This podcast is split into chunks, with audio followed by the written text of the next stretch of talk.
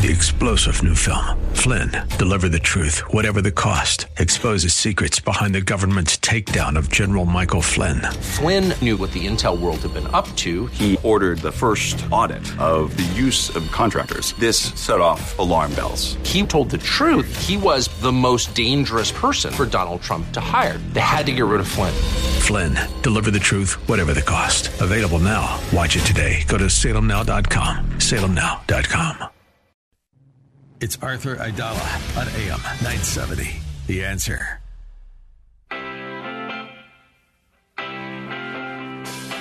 This is the Arthur Aidala Power Hour with quintessential New Yorker attorney Arthur Aidala, New York's go to lawyer. He's here to share his stories from in the courtroom and around the city, with interviews from high profile guests and everyday folks calling in to talk about everything from politics, lifestyle, health and wellness, and more. And now, your host, making the case for the city he loves, attorney Arthur Aidala.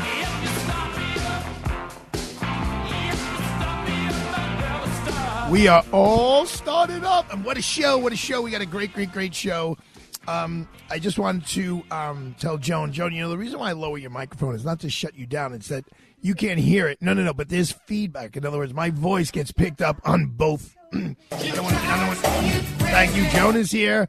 Sam Bellino is here. Um, Commissioner Ray Kelly is here, and Tom Harris is here. So we are we are all excited.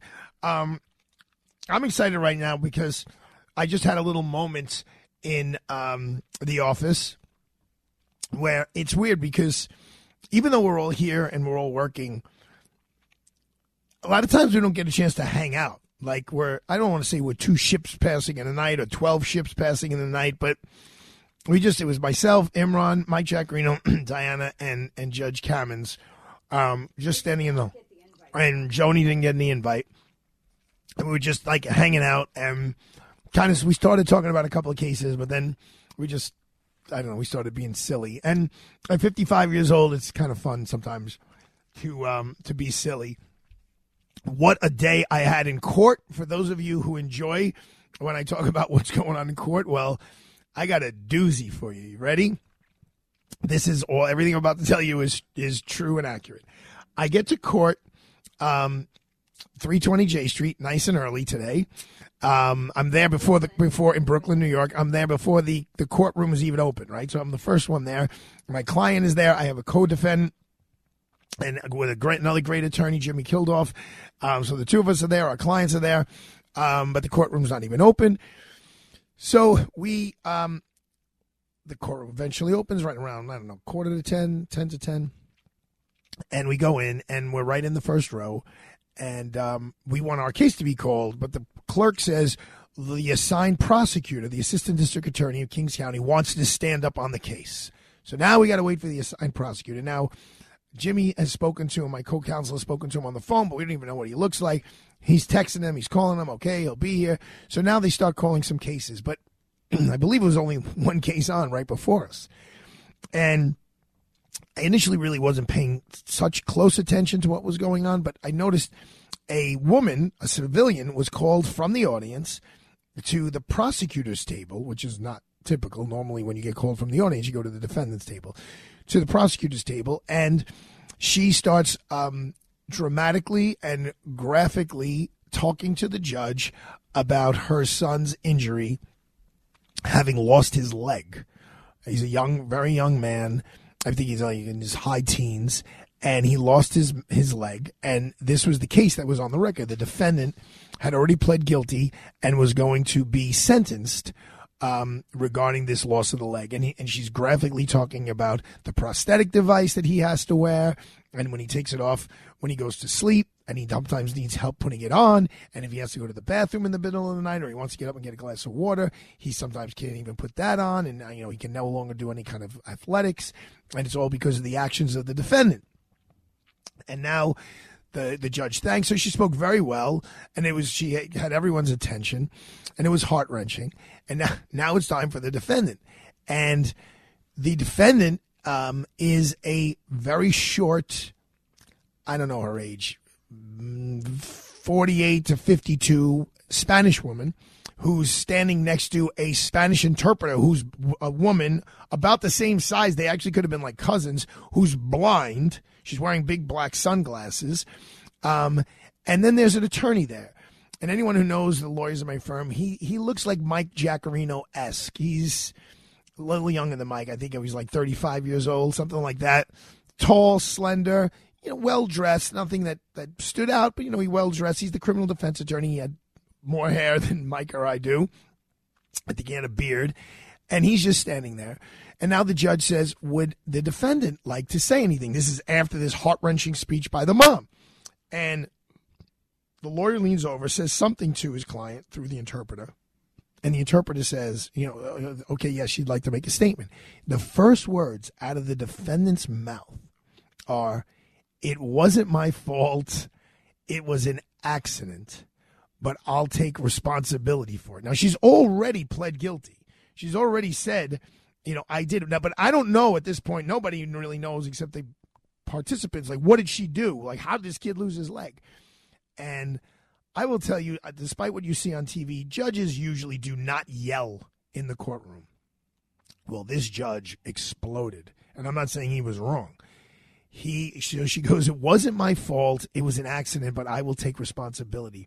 The judge just starts screaming, It was your fault. He's leaning all the way over in the bench, like almost jumping out of his seat. It was your fault. It was your fault you had all kinds of pills in your system and you were drunk and you're driving a car and you took a kid's leg off. And the only reason, the only reason why you're getting this agreed upon sentence and I accepted the sentence was that another judge found that the toxicology reports regarding your blood were inadmissible. They weren't done properly. Otherwise, you'd be going to state prison. And he's screaming at her. And as he's screaming at her, like a like a, a tree that falls in the forest. The criminal defense attorney, boom, boom, just passes out, faints, has a seizure. Uh, not a seizure. He's not like writhing around. But this young man, I mean, he was like I don't know, seven feet in front of me, just goes right down. His head bangs on the floor, pops up, bangs again on the floor. We're all like, holy Moses. And he's not, I mean, I jump up that's just my natural reaction. Now, of course, there's court officers in there, there's clerks. These are all people trained at CPR. Um, it's interesting. The female court officer who I know for many years, she rolls him on his side, on his right side, I guess in case he was choking or something. And but he wasn't. There was zero movement of his arms, his legs. I wanted to say loosen his tie, loosen his tie, because no one's loosening the guy's ties. Like you know, us guys who wear these ties, you're like half choking half the day. But they didn't do that and I was really scared. I'm like, did this guy just die right here? I mean, this is crazy. And then I was able, I was close enough to hear him say quietly, I know, I heard the court officer first say, you don't have to apologize. And then I heard his voice say, this has happened before. And the court officers were great. Um, you know, within 20 and within a minute they were like clear the courtroom clear the courtroom i was surprised the judge didn't leave the bench immediately because that's almost standard operating procedure but he stayed on the bench and you know but the clerk immediately picked up the phone and got you know people coming to help um, and so now I have my day all planned out. I'm going to go from state court, which is supposed to be I'm the first case on, boom, boom, in and out, and then go over to federal court where I had to take a plea. Um, so now we have to wait outside. The EMS people come, but it was clear it was relatively relatively quickly that this lawyer, who I don't know and I still don't know who it was, um, was going to be okay. But now the defendant is outside. This woman, her sentence is not complete. She's hysterically crying. Um, the in, blind woman interpreter, she's being led around by someone who's who's helping her around. Um, eventually, we go maybe a half an hour or something like that. We go back into the courtroom, and there's another lawyer now. I guess one of his colleagues stands up, and the sentence that this woman was getting for taking off this kid's leg, being drunk and stoned on pills, was probation, five years of probation.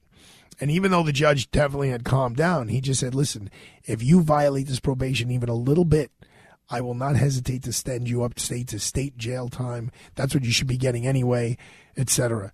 It was dramatic to say the least. It was great being in court. Um, I was in a court part. You know, the, the courtrooms have numbers, not the the door number, but it's like they call different courtrooms, different numbers. This is part 34. Part 34 was when I was a young prosecutor um, in the 1990s, early 90s. That was where I tried all of my cases in front of Judge John Delory with Mario Romano and Noel Downey and Emilio Grillo and Joe Rosa. And those were the glory days of me being a lawyer in Part 34 with Viola Jefferson. It was just a, a real hoot. So to be back in Part 34, I don't know, 30 years later was was crazy. And then I went over to federal court to take a plea with another interpreter um, in the Southern District of New York in front of a very nice judge, Judge Broderick, who sent his warm regards to my dad. He's a story judge, been around a long time, Judge Broderick. And um, I, the judge has been running all day, but I, I was so excited to have our next guest on, to have Commissioner Ray Kelly on. He's, um, you know, he's talking about storied institutions. Ray Kelly is a storied man. Um, so we're going to take a quick break with um, we got to wish Olivia Newton John a happy birthday. I think. Uh, oh no, no, is it her birthday? or She died. Which one is it, Kim? Which one is it, Sambolino? Uh, she, passed, she, she passed away today a year ago. Okay, and isn't it like Glen Campbell's birthday, or it would have been something like that? All right. We're going to play some fun music. We're going to talk to Commissioner Kelly. We're going to talk to Times Square Tom. We'll be right back. Don't go anywhere. Hi, it's Arthur Aidala. On Monday, August the 14th, from 6 p.m. to 8 p.m. here on AM 970 The Answer, the Arthur Aidala Power Hour will be broadcasting live from Pershing Square Terrace, right in the heart of Grand Central, for a show you won't want to miss. I will be joined by members of the Midtown Business Improvement District Coalition, a partnership of business improvement districts made up of the Times Square Alliance, Grand Central Partnership, Garment District Alliance, Madison Avenue Bid, East Midtown Partnership, Fifth Avenue Bid, and the Hudson Yards Hell's Kitchen Alliance. That group came together in 2022 to start advocating for safer streets and solutions to address quality of life issues here in our city. Hear about how these bids are working together to advocate for these common goals and highlight the triumphs and growth of Midtown's business community from food and drink and shopping to building and real estate. Nothing is off the table when the Midtown Bid Coalition comes together on the Arthur Aidala Power Hour on August the 14th from 6 to 8 p.m. This is Mike Gallagher. Sign up today for an unforgettable experience in Israel this October. Dennis Prager and I are traveling to the Holy Land on the Stand with Israel tour with our trusted partner, Inspiration Cruises and Tours. This is a trip of a lifetime. You don't want to miss it. Register today before it's too late. Visit standwithisraeltour.com, standwithisraeltour.com, or call 855 565 5519, 855 565 5519. And together, let's stand with Israel. All right, let's talk about the Sabah family at Bay Ridge Honda because we are in the thick of summer and Bay Ridge Honda is still turning up the heat by saving you $1,500. Yep. $1,500 when you turn in your trade or lease and purchase your next car with Bay Ridge Honda. They have been the family owned by the Sabah family, Robbie and, and Brenda and Danielle, and of course, Mr. Sabah, who's passed. Um, they've been around for 60 years, although Brenda Sabato doesn't look like she's that old at all. She's a beautiful woman. Um, you could browse from over 200 new Honda vehicles and over 100 certified pre-owned vehicles backed by the Honda True program at their 2022 President's Award winning dealership. And right now you get 0% APR financing and zero down payment on select new 2023 Honda models all month long. Plus, receive $1,500 when you turn in your trade or lease when you purchase your next car with Bay Ridge Honda. Even if you don't buy from Bay Ridge Honda, excuse me, they want to buy your car from you. So visit them at 4th Avenue and 88th Street in Brooklyn, New York, or online at bayridgehonda.com. That's bayridgehonda.com. These deals are available to qualified buyers. Additional fees may apply. See dealer for detail. Sale ends August 30th, August 30th, 2023. You make sure his toys don't have any sharp edges. You taught her what to do when the smoke alarm goes off and to wear a helmet when she rides her bicycle. You do so much to keep your child safe. But are you using the right car seat for your child? Car crashes are a leading killer of children ages 1 to 13. Protect your child's future at every stage of life. For information on the right seat for your child, visit safercar.gov slash the right seat. Sponsored by the New York State Governor's Traffic Safety Committee. All right, let's talk about our friends at Connors and Sullivan because they are the lawyers you need to see to protect your future. If you're not around to make decisions, who will? Are your assets protected from probate and nursing home costs? The time to plan is now. Wills, trusts, power of attorneys, healthcare proxies, living wills, your overall estate plan. That's what Connors and Sullivan does. The goal of Connors and Sullivan attorneys is always the protection of your rights and interests. They've been helping people just like you plan their estates and protect their families for over 40 years. And you could visit them for a free, no obligation, free consultation. Call Connors and Sullivan today to schedule a free in-person initial consultation with an attorney at any of their convenient locations in Brooklyn, Manhattan, Queens, and Staten Island, or call 718-238-6500. That's 718-238-6500, or visit their website at connorsandsullivan.com. And remember what Mike Connors says, the biggest mistake when it comes to estate planning is not planning at all. Listen to AM 970 The Answer on Alexa, TuneIn, iHeart, or Audacy.com.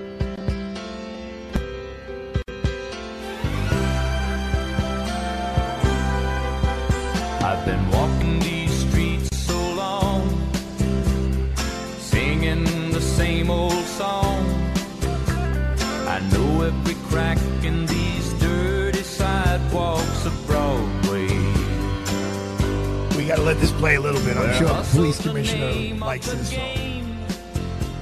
And nice guys get washed away like the snow and the rain. Glen Campbell. April 22nd, 1936 to August 8th, 2017. Died in Nashville, Tennessee. Here we go. Here's the hook. You ready? Here we are. Let's do it.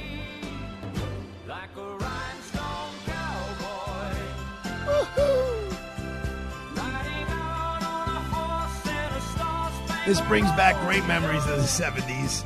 Sambolino, when I finish with the uh, police commissioner, please tell me what year Rhinestone Cowboy actually came out. Um, so I uh, I'm so happy to have our next guest on. He is besides being the uh, the longest serving police commissioner here in the city of New York, and what an incredible job he did in uh, both the Dinkins administration and the Bloomberg administration. But he is such a cool cat. Like you sit with him, you hang out with Police Commissioner Ray Kelly, and it is absolutely a gift. And I have fallen flat on my face because I have promised him that we're going to go and have dinner at L&B Spumoni Gardens to one of those storied Lenny Lenny Kearns uh, meals that he throws out at L&B. That uh, it's a meal you'll never forget. Um, and I haven't done it yet, but Police Commissioner Kelly, I promise I will get to it. Tell me when you hear Rhinestone Cowboy by um, Glen Campbell, what do you think of Police Commissioner Kelly? Well, first of all, I'm very happy that you remembered the commitment you made, taking me to dinner in uh, basically a Sicilian restaurant. So I now hope we can renew that pledge. It'll happen, I promise, Commissioner. I I, I loved uh, Glen Campbell. Um, obviously, he's talking about uh, New York and the, the streets of New York. That's what comes to my mind uh, anyway. And uh, we have some troubles now, but uh, you know, you go back to the 60s and 70s, we had those troubles, and we were over, able to overcome them. But some very good police work and good leadership. We had uh, Mayor Bloomberg, of course, we had Mayor Giuliani, and uh, we've kind of slipped from from the the good work that was done during that time. Do you know the murder rate was down 90 percent in 20 years of uh, Bloomberg and Giuliani? Uh, and, yeah, it's quite an accomplishment. It was it was Yeah, really and- sort of a renaissance period. But I And, think, uh, Commissioner, because I keep back. I I keep the statistic statistics close at hand. They actually kept going down um, under Police Commissioner Bratton's tenure in uh, in the De Blasio administration as well. Um, I think 2018 was. I don't know about murder, but the overall crime rate was the lowest. And then, boom, bail reform came in. And then COVID came in. And then George Floyd came in. And then, we, honestly, the, the bail reform came in when the New York State Senate went from Republican to Democrat, and they changed all the bail laws. So, I, I, I, here's the question I want to ask the police commissioner who served the city so well for so long. Give people a little insight between the relationship, the police commissioner and the five district attorneys. Well, we had a. Uh, I, I can only speak about my my own experience. We had great district attorneys in all five boroughs, and of course, we had the the, the premier district attorney in, in Robert Morgenthau. Uh, that has all changed, and the relationship. I don't know if I can say exactly what the relationship is like now, but uh, I think Alvin Bragg is a menace to uh, certainly the people who live in Manhattan, uh, like me, and the other district attorneys seem to follow suit. Uh, New York County is still a big, uh, you know, the big dog as far as district attorneys' uh, offices are, are concerned, and uh, they're just wholesale rejecting uh, cases. I mean, who we, we know about prosecutorial prosecutorial discretion, but taking it to the extreme, he pledged on day one, you know, just not consider certain crimes as, as being crimes. I mean, he will not write up resisting arrest. He will not uh, not have any charge of um, uh, fare beating, fare evasion. I mean, who, who is this person? So as what the public want him to do, but there's no there's no real resistance to that. No other politicians are complaining about and except some uh, you know councilman from Queens. You know, they, right. They so so Commissioner Kelly, let me again. I, I, it's such an honor to have you on. Is there anything the police commissioner can do? Is I mean, can the police commissioner? I look, you you had Bob Morgenthau, and I believe you had for a period of time Cy Vance. Um, did is there anything you could do? Can you pick up the phone as the police commissioner and call the district attorney, whether it's in Manhattan or Brooklyn or wherever you want to call them, and say, you know, can we sit down and have a cup of coffee and talk about what's going on here? Or is that like breaking some form of protocol? No, no, I did that all the time. Uh, certainly with Preet Bharara, with Cy Vance, and of course uh, Joe Hynes. So uh, yeah, we had uh, that kind of communication was normal, normal course of events. Pick up the phone, and you talk about about issues. I just doubt that that's happening now. Uh, we have a new police commissioner. We have to give him some leeway, give him some time. Uh, but I, I think it's be very difficult for him to have a working relationship with uh, Alvin Bragg or the, some of the other district attorneys in the uh, in New York City. Uh, so you know, it, it, it, that relationship should be a constant, but I don't think it is. So there obviously there were a lot of talk um, in the course of your, your career about you possibly running for mayor. So I want you to just put on your mayor's hat for a second. If you're Eric Adams right now, and it's now it's Mayor and now it's Mayor Rabon Kelly, and you're dealing with the same situation. You have a new police commissioner come in. You have Alvin Bragg, who's not prosecuting certain crimes, as well as people in, in other boroughs as well what what can the mayor do? Is the mayor should the mayor be calling a breakfast with the five district attorneys and the and, and the police commissioner and the deputy mayor commissioner? What what would Mayor Ray Kelly be doing right now? Sure, the mayor is the chief law enforcement person in the city, controls policy. He's directing it. I think what we see now is Eric Adams wants to be both mayor and police commissioner, and that's that's problematic. It has to give the police department and the police commissioner some reign, some freedom to uh, address the issues. I think uh, virtually everything that's done now is run through City Hall, and I don't think that is particularly good. But what, what I would do, I would put back in place the the uh, anti-crime units of the uh, of the city. They have been, uh, you know, effective for almost 50 years. Now what they do is they have something that sort of looks like it, but the cops are in uniform. They're, wearing a uniform. I, I did this work a 100 years ago, but you know, you go out in taxi cabs and you, you know, you, you follow people. You go to uh, robbery-prone locations, that that sort of thing. You reinstitute stop, question, and frisk. Perfectly legal. It's a tool that every police officer needs in the toolbox. As I'm sure as you know, Artie, that the you know it, it uh, buttressed by Terry versus Ohio, a Supreme Court case. It's codified in every state in the union, and it is a valuable tool that I think should be back uh, in place. I think they what what they're doing now is sort of flooding those uh, six precincts that have a lot of a lot of shootings, you know, robberies, that sort of thing, and, and you know using an awful lot of overtime. It's probably not it's not sustainable for too much longer. But so this, that's where the uh, uh, cops are, and in the subway uh, as well. Uh, so I I think uh, uh, I, w- I would definitely focus on the subways. It's the lifeblood of New York City. Got to get people back, certainly back into Midtown Manhattan. People are afraid of the subway. There's no question about it. Uh, I hear about it uh, all the time, and you know they're trying to show, hey, we were doing a little better than you know last year or whatever, and that that's fine. But the reality is that it, you have to get those subways under control, so, uh, subway crime, and uh, you know get people back in Midtown Manhattan in, in particular. You well, that's that's where that's where I that's where I am right now, Commissioner Kelly. I'm on 45th and 5th, and just so so everyone knows that I'm, I'm I tell the truth. Um, I'm not a BS artist.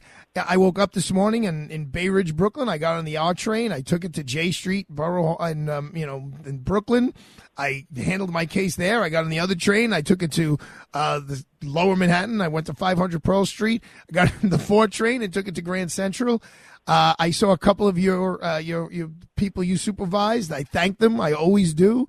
Um, and I'll be honest, the trains were air conditioned. They were safe. They were clean. Um, I did. I will tell you, I didn't see one homeless person. There wasn't one. I actually ran into a classmate of mine from the DA's office. Um, I have noticed a a marked difference in the last year and a half um, on the subway. So. I, I mean, I hope we're, you know, I really hope we're heading in the right direction. Commissioner Kelly, I know you, you have to go. Um, but uh, number one, I do have your, your digits, so I'm going to reach out to you and figure out how we can have a meal at L&B. Um, number one. And number two, I hope you let me pick your brain every once in a while because, you know, there, someone said to me last night, you know, de Blasio's whole thing, well, he got, you know, pre, pre-K, kids into pre-K, and, you know, Bloomberg got the, the city back after 9-11. You know, what is, what is Eric Adams doing? And I really think he's got to, he's got to deal, deal with the crime situation as well as this migrant situation. They got dropped in his lap. But nobody knows the city like you do, Police Commissioner Kelly. So I want to thank you for taking the time, and um, I will be reaching out to you soon. Thank you, Artie. Good to be with you. God bless, guy, and warm regards to your bride. Right. I hope to see you soon. Thanks. I will. Thanks. Police Commissioner Ray Kelly. He is uh, he is a wealth of information. I mean, he was there for uh, in the Dinkins administration when things were a little rough, but then people forget it was and Dinkins who went and got all the new cops. And when Police Commissioner Bratton was on, I think the week before last, he said when we came in, we got 6,000 brand new cops handed to us from Police Commissioner Kelly, and that worked out really well. All right, we're going to take a quick break, and we're going to come back when talking about a new hotel or a new restaurant or something that's going on in Times Square. Don't go away. We'll be right back.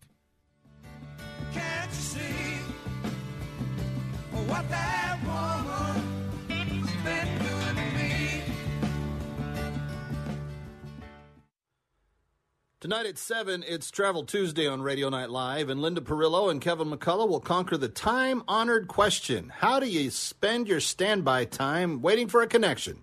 That's tonight at 7.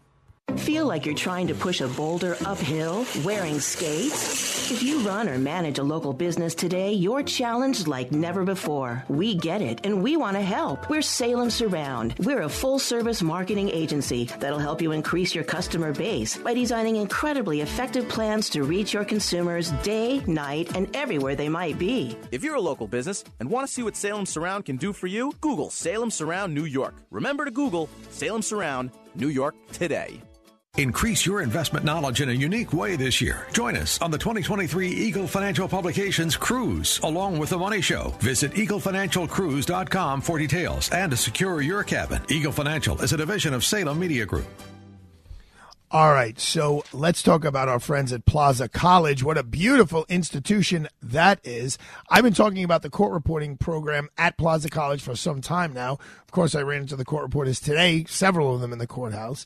Well, Plaza College, which has been around since 1916, um, not only have the School of Court Reporting, but they have four other schools of study, including their new School of Nursing. The Accelerated Bachelor of Science in Nursing program can be completed in just 16 months and they just graduated 18 successful students who are now serving our community hooray and hurrah to them because boy, do we need nurses. Plaza also has their dental hygiene program with a 20 chair community clinic. Students work on live patients under the supervision of a dentist. It's incredible. For additional information regarding the programs I mentioned or Plaza's other areas of study, email info at plazacollege.edu. That's info at plazacollege.edu. Hello, this is John Leventhal. I am a partner in the law firm of Aidala, Bertuna, and Kamins. I have been a lawyer for 43 years, including 13 years as a trial judge and 13 years as an appellate judge. I have presided over almost every kind of civil and criminal case, and I have seen litigants facing almost every legal problem you can imagine. What is the most important thing for a litigant to do? It is to obtain the right lawyer, someone with the ability to navigate you through the court system and achieve the best possible outcome. At Aidala Bertuna, and Kamins, that is what we offer. When I was on the bench, Aidala Bertuna, and Kamins earned the reputation of being the boutique law firm that fights passionately for their clients in the most professional manner in both civil and criminal cases. I am proud to be a member of the Aidala Bertuna, and Kamins law firm, where our lawyers will give you the powerful representation you all deserve. Okay, I am giving you a warning regarding hemp leaf. Their peppermint uh, shea butter, it's like a whipped shea butter, is so powerfully peppermint. Don't get it that close to your eyes, which I did last night. So I got this wicked suntan, sunburn, suntan, whatever it is. So I was going to sleep. I'm I'm out of the lavender. I got to go online and order more of the lavender. I was like, all right, let me do it. Go with the peppermint. So I put it on my head. I put it on my forehead. under my eyes, but I got a little too close to my eyes. Let me tell you something. It is such an amazing feeling. It is real peppermint in there. It is powerful. It is strong. It's great. It's exhilarating. Not what you want in your eyes. I didn't get it in in in my eyes, but it was like burning my eyes. But it just I'm telling you that to show you like it doesn't just say peppermint on the little label. It's like really peppermint. Um, it, it was great. I really enjoyed it. It was like going for a little ride. Um, at Hempleaf, you know, they really put a lot of love and care into their natural botanical products that are manufactured in their Long Island, New York facility. The products are vegan friendly and cruelty free. Besides their shea butters. They have their liquid black soap. They have their icy pot muscle relaxer. They have their helixer neuropathy cream. Remember, they don't put anything on your body that you would not put in it. You got to check out all of their products. Visit them at www.hempleaf.com, www.hempleaf.com. Mention the name Arthur at checkout and receive 10% off. Listen to us online at am970theanswer.com. Tune in, iHeart, Alexa, or Odyssey.com.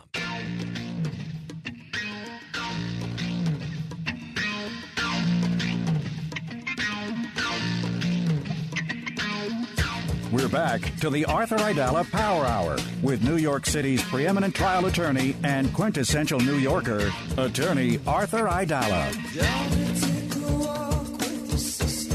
So, little U2. We got a birthday for U2. Nope, not Bono. But it's The Edge. This is The Edge. This is The Edge. Love U2. 62 years old. Roger Federer, 42 years old. Donnie Most. Now, Sambolino, here's a test. Who's Donnie Most? Uh, I believe he was on Happy Days. All right, way to go. 70 years old. Deborah Norville, 64 years old. And Dustin Hoffman, 86 years old. Well, happy birthday to all of them, especially The Edge, who we're listening to right now. And as it is Tuesday, as tradition here on the Aidala Power Hour, it is Times Square Tuesday with Tom Harris, who is reporting on a huge win for Times Square, and he has a guest alongside him. Tom Harris, you know how to be a host. Take it away. Arthur, thank you very much for having me. 1975 was when Rhinestone Cowboy came out. I don't know. Oh, that a boy. Got that for you. Thank you so much. Yes, really great stuff happening in Times Square. We just got our Visa data for the second quarter, and we track everything. And Visa spending is almost at 2019 levels. The one bright spot is the hotel industry that surpassed 2019 levels. And uh, we're very excited that today we welcomed a new hotel to Times Square, Tempo by Hilton, which opened up at 1568 Broadway, the TSX site. It's a 46 story tower. Uh, it has a hotel, experiential retail, cutting edge uh, entertainment. We saw Post Malone perform there a couple of weeks ago. A signature restaurant, Highball, and uh, and it's it's really great. We're excited that it's in Times Square, and we have the visionary for this project, David Orowitz from L&L Holding, who's uh, joined us. David. Hey Tom Arthur, nice to meet you. Thanks oh, the pleasure is all ours, Tom. I mean, David, I'm sorry if if you don't know, I'm a I'm a huge Times Square fan. Um, my office is literally down the block, and I've had Tom Harris on now for quite some time, always bragging about Times Square. So, David Orowitz um, of Tempo by Hilton, why don't you brag a little bit about uh, the new venue in Times Square? Yeah, well, he did a pretty good job to start. So, you know, we're uh, so I'm a I'm a principal managing director at L&L Holding. We're the developer of the project. So, you know, today we opened the doors of the Tempo by Hilton, which is the first tempo uh, that's opened anywhere in the world. It'll be the flagship. Um, we're really excited. We've got guests, you know, sleeping in the rooms tonight, which is you know, a big milestone for us. And it's part of a much larger project that uh, that is pretty unique in uh, in what's been done in Times Square in the past, but kind of it takes what what we've done in the past and kind of brings it into the next the next millennium. Okay, I have I have one question for you. Um, one of my my pet peeves of of some of the new institutions that open, and obviously you're opening today, right? So you're state of the art. Um, and but I mean, it's the Yankee Stadium is one, the Barclays Center is another.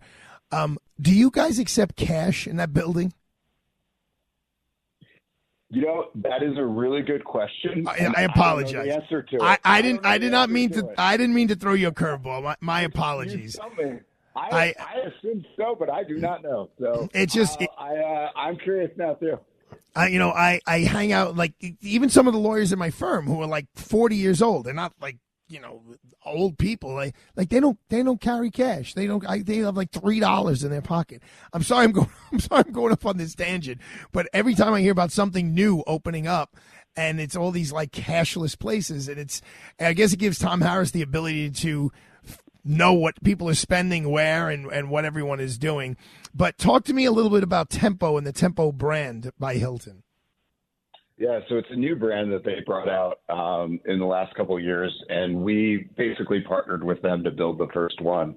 Um, you know, the uh, the vision for it is really around developing sort of a refuge within Times Square. So, you know, we all are. I, I'm certain the three of us love Times Square, right? And you know, but it has a level of energy that is unique to the United States.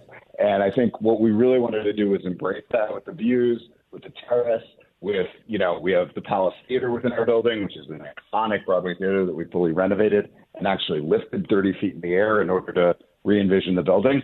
But we also wanted to create a place where people could get away and, you know, have a cocktail, have something to eat, you know, relax, sit down, use a restroom, you know, the, do the things that people want to do um, when they've you know been out uh, running around all day. So you know we're really trying to create something that's uh, it's sort of an oasis within Times Square. So just give me a little more detail. So if someone's going to come to Tempo by Hilton, what, what exact cross streets are we going to?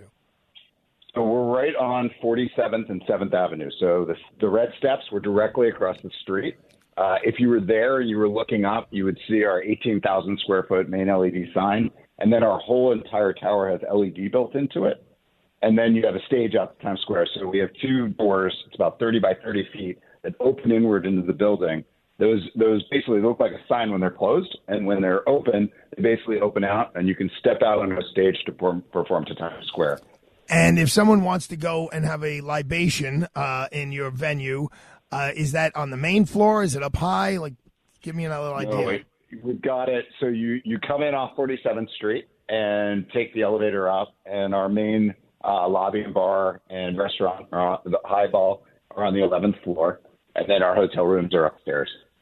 Okay, so it's the 11th floor. Is there any kind of view when you're up there at the bar and the restaurant? There is. We're going to open up a terrace in about a month. So, you know, we've got kind of, you know, a, a big terrace along there. And then the rest of the project, which is about a, you know, about 100,000 square feet, will have terraces and food and beverage, which is coming later but will be part of kind of the ecosystem of the building.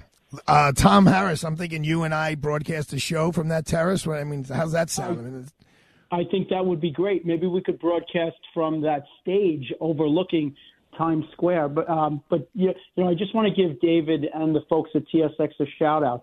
They have been fantastic partners throughout the whole process, and they're giving back a lot to the community. They they broadcast the Super Bowl live from their screen. Uh, the Tribeca Film Festival, the the film Waitress was premiered simultaneously in Times Square for visitors to Times Square. They gave us that free Post Malone concert. So we're expecting to partner them to give a lot of uh, civic entertainment to everyone who visits Times Square. Is there a show currently in the Palace Theater?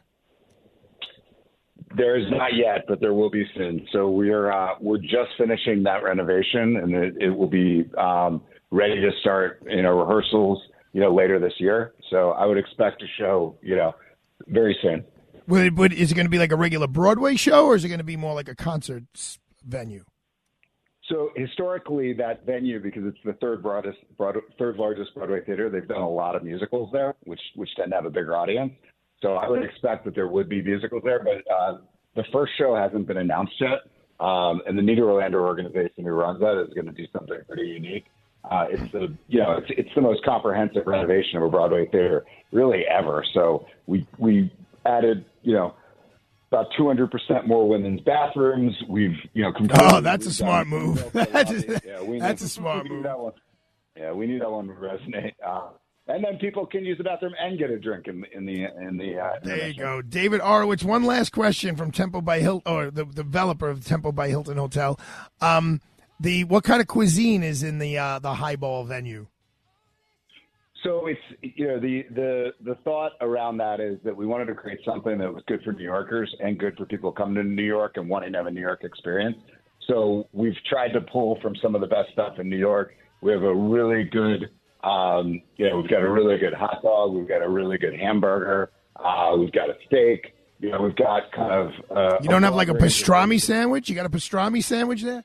We we don't have a pastrami sandwich yet, but if you come in and ask for it, uh, you know, we might. Uh, we might need to add it to the menu. David, I very much look forward to meeting you. I'm sure Tom will make that happen. Congratulations. Everyone who puts their heart into New York the way you did just makes it a better place, and that's why I love this place. David Orowitz, Times Square, Tuesdays. Tom Harris, thanks, guys. I appreciate you coming on. Thanks, Arthur.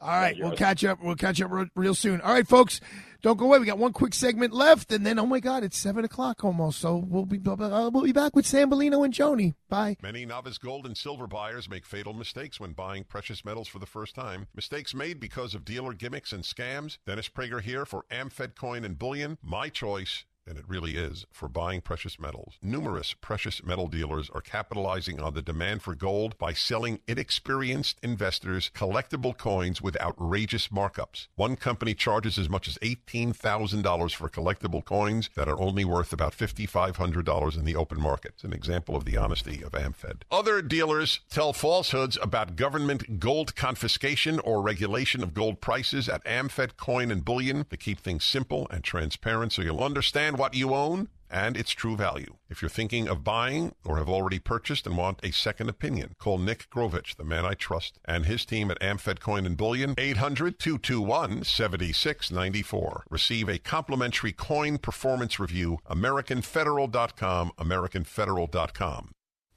Okay, so Monday, you know, we just spoke to Tom Harris of the Times Square Alliance. Um, he's been very helpful. He's always helpful. Monday, August 14th. So this Monday coming up, we're going to do a two hour show right here on AM 970 The Answer, that two hour version of the Aidala Power Hour, right uh, by Grand Central, outside of Grand Central, in the Pershing Square Terrace.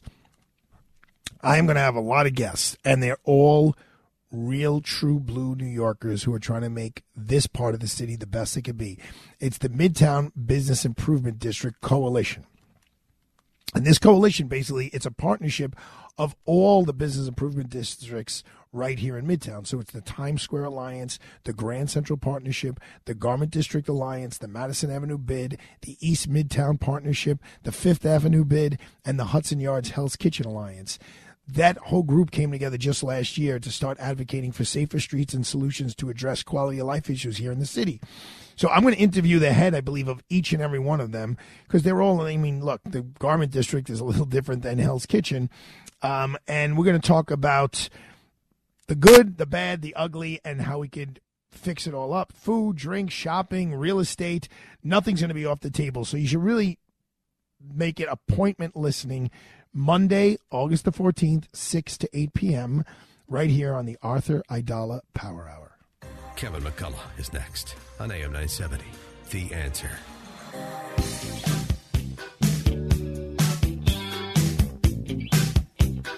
Sambolino, you got to find me a little Olivia Newton John. What am I playing right now? Oh, sounds like physical. Well, while I'm looking up this next thing, I give me a little something from Grease. Can you do that? Sure, I can. All right. So right now, so I'm on the air talking to Commissioner Kelly, and who I, I'm just so fond of. I, I've had the opportunity to spend time with him. Um, personally, uh, like in, in very social aspects. We spent New Year's Eve together. He's, he's just really a, a, really cool guy. He knew my grandfather, or I guess he knew of my grandfather, the boxing judge, Artie Aidala. Um, but I get a text that says, a good Christian boy. I'm like, what does that mean? And then I get a Google alert that says, lawyer says teen accused of stabbing gay man to death is a good Christian boy. So I'm like, I didn't say that. So I'm putting the text from a friend together with a newspaper article, and basically there was a tragic death um, from a. Um, the facts seem to be that there was a young man who was voguing, 28 year old professional dancer, um, who's a gay man, who was voguing to a song from Beyonce. And um, he was wearing pink shorts at a gas station in Brooklyn. And a fight broke out one witness said that the young men cited their Muslim faith as a reason why the dancing man had to stop dancing, and then they used some anti-gay um, and then apparently anti-black slurs. Uh, and one of the um, the person, so this 17 year old boy, he's not even 18, right? So he can't even be in the army. He can't drink. He can't vote. He basically can't do anything. But apparently, he was able to stab and kill kill the 28 year old dancing gay black man. Um, and his lawyer, who I know, uh, Mark Pollard, he said that. He, uh, so he's being accused not only of homicide, but he's being accused of homicide as a hate crime. And what that does is it takes the minimum, the mandatory minimum, from 15 years to 20 years. It doesn't affect the maximum, but hypothetically, if this person goes to trial and they lose a trial and the judge says, well, he's 15 years old, you know, I'm going to show mercy on him. I'm going to give him 15 years. That's only if they only prove murder in the second degree. If they prove murder in the second degree and there was gay slurs, racial slurs, um, you know, you could think of some other slurs, and they prove that as well, and they satisfy the elements of a hate crime, then the minimum is 20 years. So if the judge wanted to show mercy, the most the judge can do is give 20 years. Um, so a um, so Pop, I'm going to read from the article. Popov's defense attorney Mark Pollard talked to Pix 11 and explained that his client isn't Muslim and is in fact Christian. The statement may be an attempt to cast doubt on investigators as court papers say that the defendant said, "Stop dancing here. We are Muslim. Get that gay stuff." he used a bad worse word than that. Out of here. Um, and then I am quoted saying, "If it's easily proven beyond a reasonable doubt, let's just say." That he's Christian and he's not Muslim, it casts a lot of doubt on whatever the witnesses are saying about what happened, said Arthur Aidala, who is familiar with the case but not working on it. So someone, you know, read the headline and thought I'm the one who said, you know, he's, oh, because at, at one point Mark Pollard says he's a good Christian boy or he's a good boy. And just shows you how people read headlines and they don't read articles. And that's why I wrote back to my friend. I go, why don't you read the whole article before you start quoting, misquoting me? Um, Anyway, I am going to dinner tonight. Um, immediately after this, well, first I'm going to meet Susan Necheles, who is a spectacular um, trial attorney. She is one of um, President Trump's attorneys on the state criminal case here in Manhattan, being prosecuted by Alvin Bragg, which whom Commissioner Ray Kelly on the show today made it clear he's not a big fan of Alvin Bragg. Um, so I'm going to go see um, Susan Necheles and just have a casual libation with her because she's a, a, wonderful woman. She's a really, really great lawyer. Um, I try to spend time with lawyers who I really respect, who I'm going to learn from, and she is definitely in that category. And then I am going to um, scoot down to Brooklyn and meet Brendan McGuire, who was the chief counsel to the mayor up until, I don't know, 96 hours ago. I think Friday night was his last day. Um, he has left um, the the mayor's office after a year and a half. You know, this there's this periodical here in the city called City and State, and like they ranked a couple of months ago the most powerful lawyers in New York and I believe Letitia James, the New York State Attorney General, was number one, as should be, and then the Corp Counsel was like number two, and that's the lawyer. So Letitia James, the lawyer for the whole city, Corp Counsel is the whole the lawyer for the whole.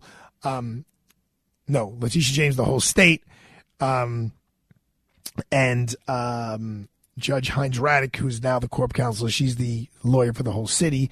Um, and they ranked Brendan McGuire number five. I was number 26, by the way. Um, and most of the top people in the, almost in the whole top 20 were all in government. So it was kind of a big deal that I was 26. It means nothing except made my mom and dad happy. Um, and it's cool when clients like, oh wow, look at that, he's number 26. Um, but I'm going to I'm going to dinner tonight with Brendan McGuire, who's really um, he's really really a, a great great guy. He's had a, a, I mean, he's, I don't know, maybe 42, 44, something like that. And he's already had an unbelievable career. Speaking of Police Commissioner um, Ray Kelly, Brendan McGuire's father was a police commissioner um, in um, here in New York City. Um, I forget his first name, but I just know him as Commissioner McGuire. I should know his first name.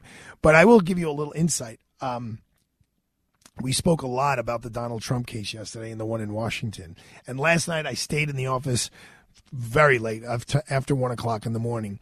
And one of the things that's hard for me to do sometimes, being the managing partner of the firm and being a lawyer in court, as I was today in state court and federal court in Brooklyn and Manhattan, um, is to catch up on reading. And one of the resources that my friend Jeff Kern told me, who's he's the managing partner of a big law firm called Sheppard Mullin. You know, they have hundreds and hundreds of lawyers. Um, you know, the, the, New York Law Journal is a tremendous resource, but it's hard for me to like. I I can't sit here and read a paper. I mean, people need my attention a lot, not only professionally but personally. So it's very difficult for me to just like kick back and read a newspaper. But last night I stayed here reading the newspaper and I read the profile of or the profiles of the prosecutors that Jack Smith has pulled in to, um, you know, the, all the prosecutors working on the case with him. And what Brendan McGuire told me tonight was he knows the majority of, I think there's seven of them or eight of them. He's like, these guys are all the real deal. Like, they are at the top of their game. Every T is going to be crossed. Every is, I is going to be dotted. Every needle in the haystack will be found. So, um, and and Brendan, who is someone I respect, he was in the, the SDNY as an AUSA for I, I think a decade at least. Um, you know, he read the 45 page indictment and he said it's such a well crafted and, and really solidly written from a lawyerly point of view uh, document. So it just you know verifies a little bit of what I was saying yesterday. Um, I did Anthony Weiner's podcast last night from the office from like I don't know ten to ten thirty. I recorded it for him because he heard me on talking about him on the show yesterday.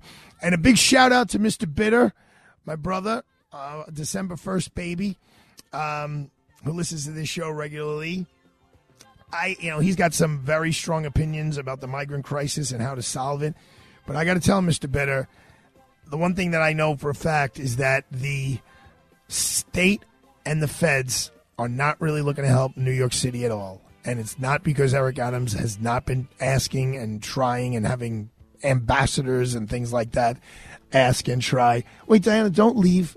I'm, off the air in two minutes. I just want to talk to you about that project you were supposed to work on today that you didn't. I'm off the air in 20 seconds. All right, so tomorrow night I'm going to be live from the studio, but not with Sambolino. I'm going to be with Alex, and I don't know if Joni's going to be there. And then I'm going to have a great dinner with my dad and Luca and Judge Pesci tomorrow night. So that's it. I have a wonderful day tomorrow, and I think there's going to be some great weather. Enjoy tonight. Enjoy life. It's all good, folks. It's all good. Listen to Olivia Newton John. God bless you, young lady. You are a fantastic uh, member of this society. Good night, everybody.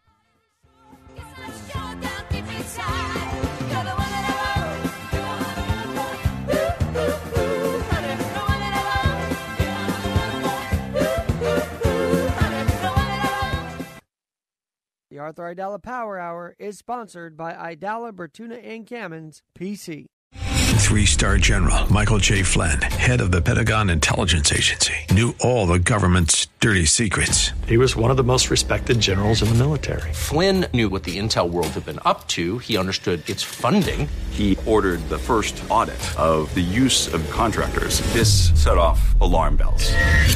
The explosive new documentary, Flynn, Deliver the Truth, Whatever the Cost, uncovers the facts behind this scandal. Flynn told the truth. He was the most dangerous person for Donald Trump to hire. I find out the worst enemy that I'm going to face in my life is right here in America. They took my assessment and they wanted me to change it. And I was like, I'm not changing it. They had to get rid of Flynn with in depth interviews, archival footage, and never before seen personal records of the man behind the headlines. I just felt like I was drowning. Flynn, deliver the truth, whatever the cost. Available now. Watch it today. Go to salemnow.com. Salemnow.com.